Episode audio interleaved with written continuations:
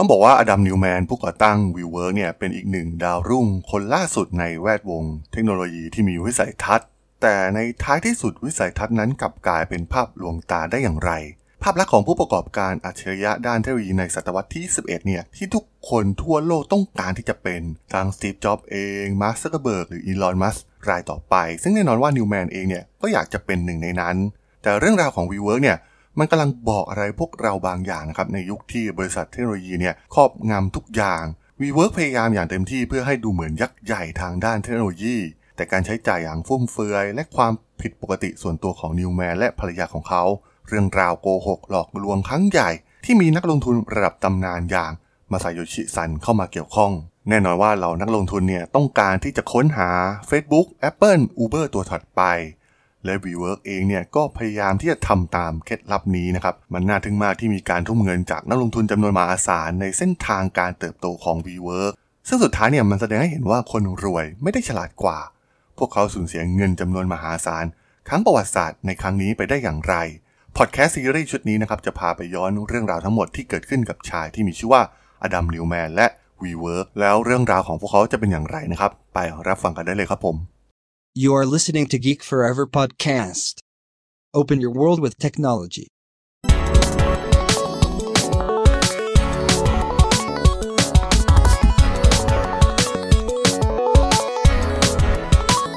This is Geek Story.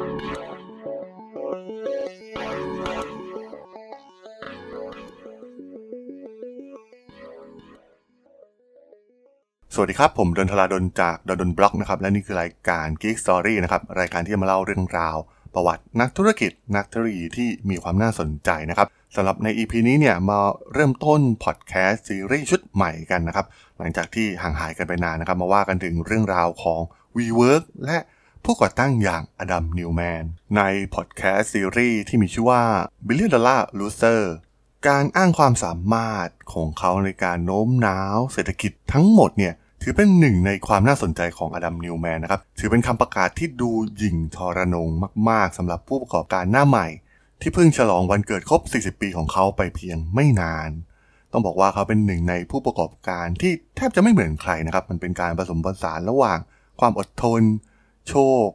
เสน่ห์รวมถึงความโหดเหี้ยมในบางจังหวะได้อย่างไร้ที่ติ ทุกส่วนผสมเนี่ยมันผลักดันให้เขาเนี่ยก้าวขึ้นมาอยู่ในจุดที่หลายคนไม่คิดว่าเขาสามารถที่จะทำได้ เขากลายเป็นบุคคลร่ำรวยที่สุดคนหนึ่งของโลกในเวลาเพียงแค่หนึ่งทศวรรษ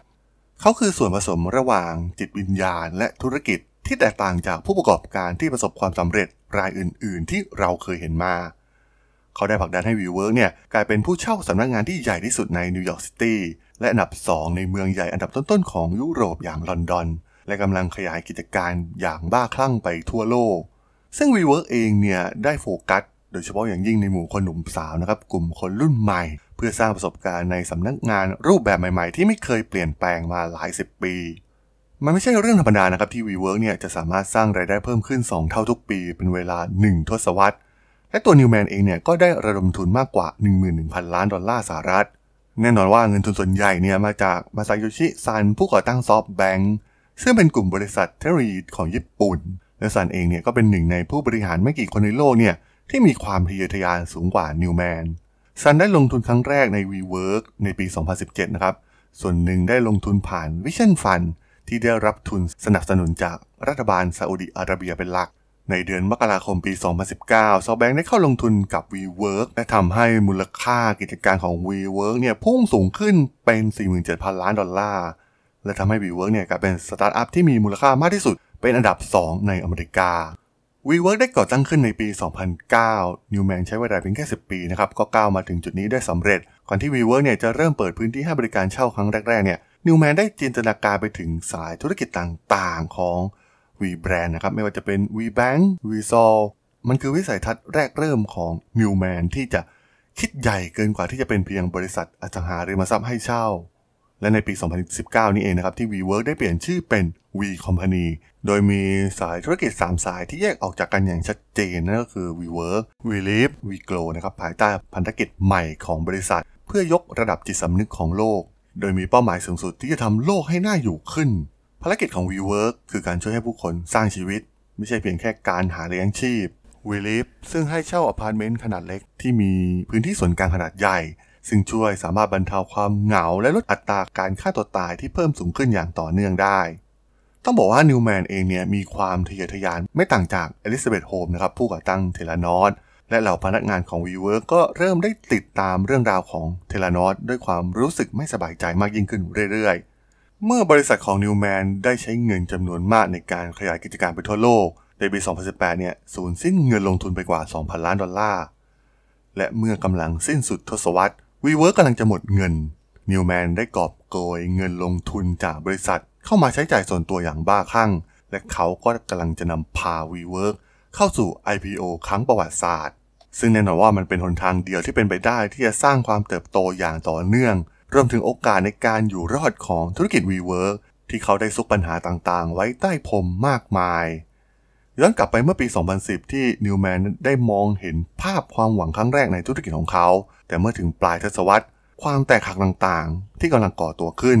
และมันกำลังใกล้จะถึงจุดสิ้นสุดของเส้นทางวิสัยทัศน์ปลอมๆของเขาแล้ว เรื่องราวเนี่ยต้องย้อนกลับไปที่จุดเริ่มต้นของมันนะครับ อดัมนิวแมนไม่ได้เกิดมา พร้อมกับความมั่นใจตั้งแต่วัยเด็ก เขาเป็นลูกของหมอสองคนนั่นคืออวิวิทและ โดรอนนิวแมนซึ่งพบกันในโรงเรียนแพทย์เบนกูเรียน University ในประเทศอิสราเอล และหากย้อนกลับไปที่ปู่ทวดของอดัม ก็ได้อพยพมาจากประเทศโปแลนด์ตั้งแต่ยุคปี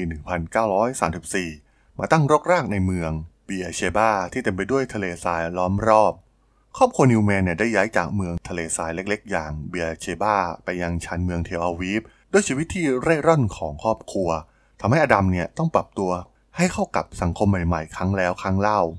ต้องบอกว่ามันเป็นเรื่องเหลือเชื่อที่ไม่มีใครสังเกตเห็นถึงความผิดปกติของอดัมนะครับ ที่มารู้ตัวภายหลังว่าเขาเป็นโรค dyslexic นะครับที่เป็นความบกพร่องในการอ่านและการเขียนทำให้ไม่สามารถเรียนรู้สิ่งต่างๆ ได้เหมือนคนทั่วไป ซึ่งด้วยความตึงเครียดจากปัญหาภายในครอบครัวนี่เองนะครับที่ทั้งพ่อและแม่ของอดัมต้องต่อสู้ในชีวิตแต่งงานของพวกเขาทำให้ทั้งคู่เนี่ยไม่ได้สังเกตเห็นสิ่งที่เกิดขึ้นกับอดัมสองสัปดาห์ก่อนวันครบรอบแต่งงานปีที่ 10 อวิวิทและโดรอนได้หย่าร้างกัน อดัมเล่าว่ามันเป็นช่วงเวลาที่ยากลำบากที่สุดในชีวิตเขา โดยเขาและน้องสาว อาร์ดี้ต้องไปอยู่กับแม่หลังจากที่ชีวิตครอบครัวของเขาเนี่ยต้องถึงคราวแตกสลาย ซึ่งไม่นานหลังจากการหย่าร้างเนี่ยทั้ง 3 ก็ได้ย้ายไปอยู่อเมริกาที่เมืองอินเดียนาโพลิส ซึ่งทำให้อดัมต้องปรับตัวอีกครั้งกับประเทศใหม่ ที่เขายังแทบจะพูดภาษาอังกฤษไม่ได้เลยด้วยซ้ำ หลังจากอยู่ที่อินเดียนาโพลิสได้ 2 ปีเนี่ยครอบครัวนิวแมนก็ได้ย้ายกลับไปยังอิสราเอลในปี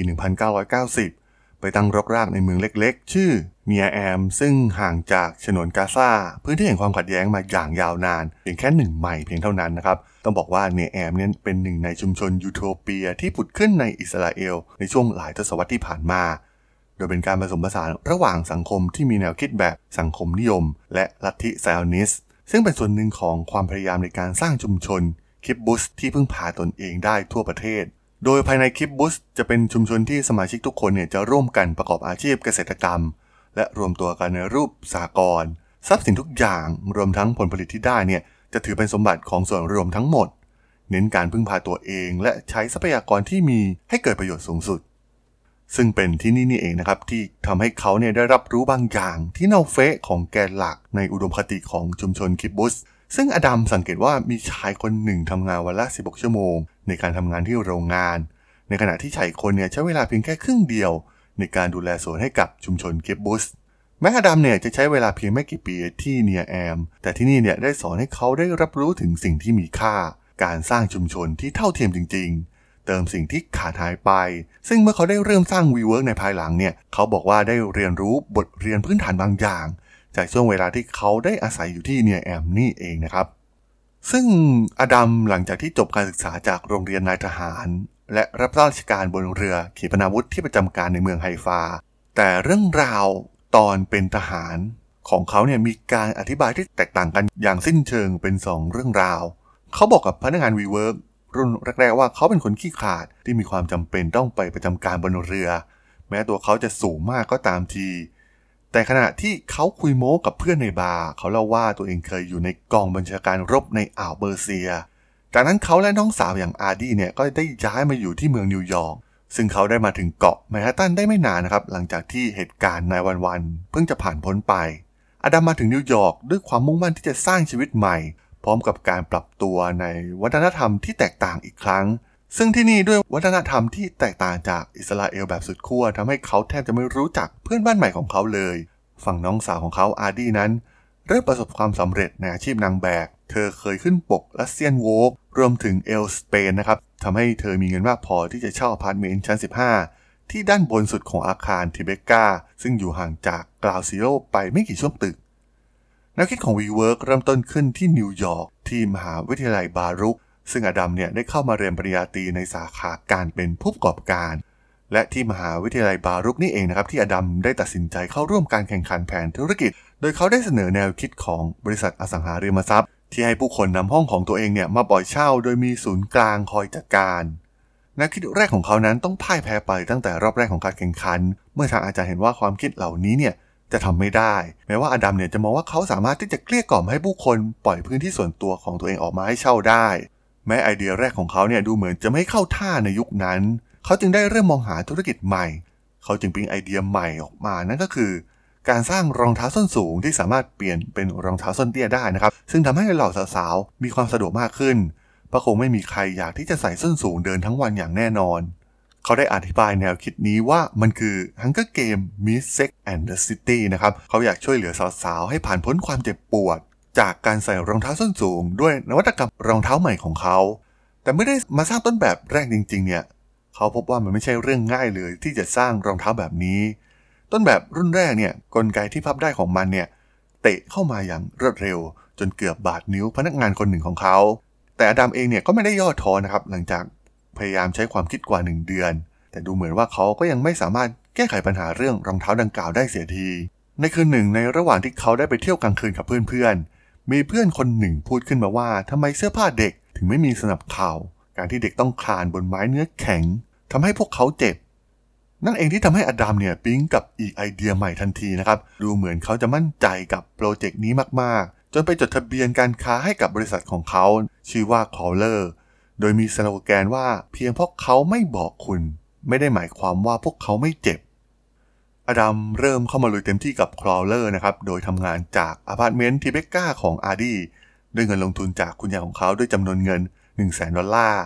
เขาได้พยายามหว่านล้อมเพื่อนร่วมชั้นที่มหาวิทยาลัย Baruch แต่ดูเหมือนไม่มีใครเชื่อความคิดบ้าๆของเขานะครับ แต่สุดท้ายเนี่ยเขาก็ได้ชักชวนอาจารย์คนหนึ่งให้บินไปประเทศจีน และช่วยจัดการในเรื่อง supply chain ให้กับเขา และ Krawlers นี่เองนะครับที่กลายเป็นจุดเริ่มต้นครั้งสำคัญ ในเส้นทางเดินธุรกิจของอดัมด้วยความต้องการที่ยังไม่มีใครสร้างผลิตภัณฑ์เพื่อมาตอบโจทย์นี้ทำให้ผลิตภัณฑ์ของอดัมเนี่ยขายดีเป็นเทน้ำเทท่า หลังจากนั้นเนี่ยเขาก็ได้ขยายธุรกิจสนับเข่าของเด็กไปยังสินค้าเด็กที่หลากหลายเพิ่มมากขึ้น เมื่อเขาจบภาคการศึกษาสุดท้ายที่มหาวิทยาลัย Baruch Krawlers เองเนี่ยก็ได้เริ่มกลายเป็นธุรกิจขนาดใหญ่ มีพนักงานหลายคนแล้วนะครับ เมื่อธุรกิจกำลังไปได้สวย แต่ดำดูเหมือนจะมีปัญหาใหญ่ หากหวังจะตั้งตัวในแผ่นดินอเมริกา ตามความฝันแบบ American Dream จริง ๆ ถ้าบอกว่าตัวดำเนี่ยเดินทางมานิวยอร์กด้วยวีซ่านักเรียน ความคิดแรกของเขานั้นเพียงต้องการสร้างความร่ำรวยในอเมริกา จากนั้นก็เดินทางกลับบ้านที่อิสราเอลในท้ายที่สุด เขาได้ลาออกจากมหาวิทยาลัยเพื่อมาทำธุรกิจเสื้อผ้าเด็ก และวีซ่าของเขาเนี่ยกำลังจะหมดอายุในไม่ช้าเขาได้ปรึกษาทนายตรวจคนเข้าเมืองหลายคนแล้วนะครับ แต่ไม่มีใครให้ความหวังกับเขาได้มากนัก ซึ่งถ้าเขาคิดวิธีแก้ปัญหาไม่ได้เนี่ยเขาก็ต้องออกจากประเทศ และทิ้งธุรกิจที่เขาสาสร้างไว้เพียงเบื้องหลัง ในที่สุดเขาก็ได้คนช่วยเหลือนะครับสเตลล่าทัมโบรผู้เชี่ยวชาญด้านตรวจคนเข้าเมืองของสำนักงานกฎหมาย แห่งหนึ่งในแมนฮัตตันเนี่ยได้เข้ามาช่วยอดัมเพื่อให้เขาสามารถอยู่ต่อในอเมริกาได้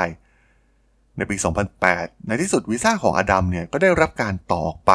ในตอนนั้นเนี่ยต้องบอกว่าเสื้อผ้าของเขาเนี่ยมีวางจำหน่ายในร้านค้าหลายร้อยแห่ง ซึ่งส่วนใหญ่เนี่ยเป็นร้านเสื้อผ้าแนวแม่และเด็กทั่วประเทศไปเป็นที่เรียบร้อยแล้ว เมื่อทุกอย่างเริ่มเข้าที่เข้าทาง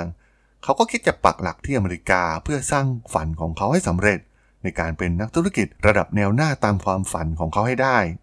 ซึ่งหลังจากได้วีซ่าเพียงไม่นานนะครับ อดัมก็ได้มาพบกับลิเบคก้าพัดโร